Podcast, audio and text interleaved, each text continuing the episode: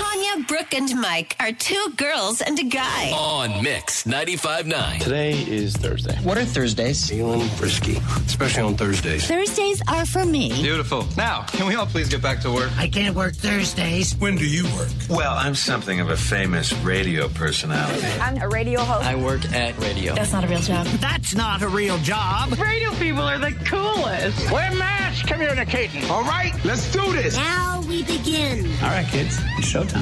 Let's do it now on Thursday morning. The two girls and a guy show are on your radio, and it's time now for the three things that Brooke Ryan loves today. Brought to you by Preferred Home Services. The first thing I am loving, I saw a friend of mine, Lynn, post this on Facebook about this candy that's made locally. It's called Crunchies Candy.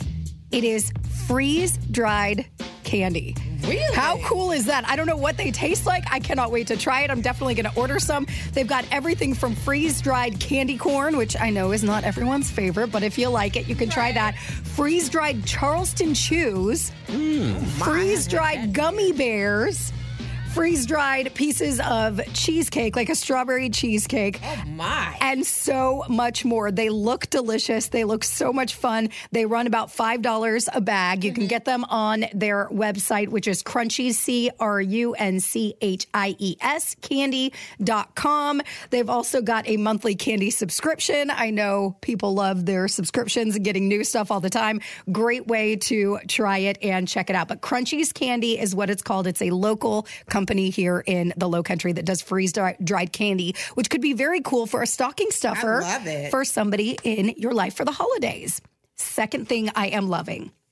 Last night, I had a girls' night with my friends Olivia and Rebecca. It was so much fun. Went downtown. We went to um, Holston Lee. It's a place where you can go and make like jewelry. So we made these charm bracelets, which were absolutely beautiful. I know I've told you guys my anxiety and everything. It was really nice to get out of the house and be around friends and just kind of be distracted with beautiful jewelry, you know? and I got a gorgeous uh, charm bracelet while I was there. But they also have other things in their store too. And one of the products that I am obsessed with, and I am totally getting this, it's called the Buzz Skin. It is a locally made perfume Okay. but not only that, okay, because there's two different scents here locally. There's the Charleston and then there's Vacay. Charleston's a little more um, unisex smelling, if you will, and then Vacay's a little bit like brighter and uh, sweeter, if you will. Right. But not only is it a perfume, this is what drug me to it. The reason it's called the Buzz Skin is because it is a natural insect repellent. So not only is it a perfume that smells delicious, it's got all of the properties in it as well that will repel the bugs. And there's different scents, but I was talking to the the person who actually created the perfume. I didn't even know she was there. I was talking to one of the other girls and I was like, "Okay, do you think this really works? Like perfume that really gets rid of bugs? I doubt it, right?" right. And they were like, "You know, she's the one that makes it." I was like, "Oh, just kidding. Um, so tell me about Right, this." right.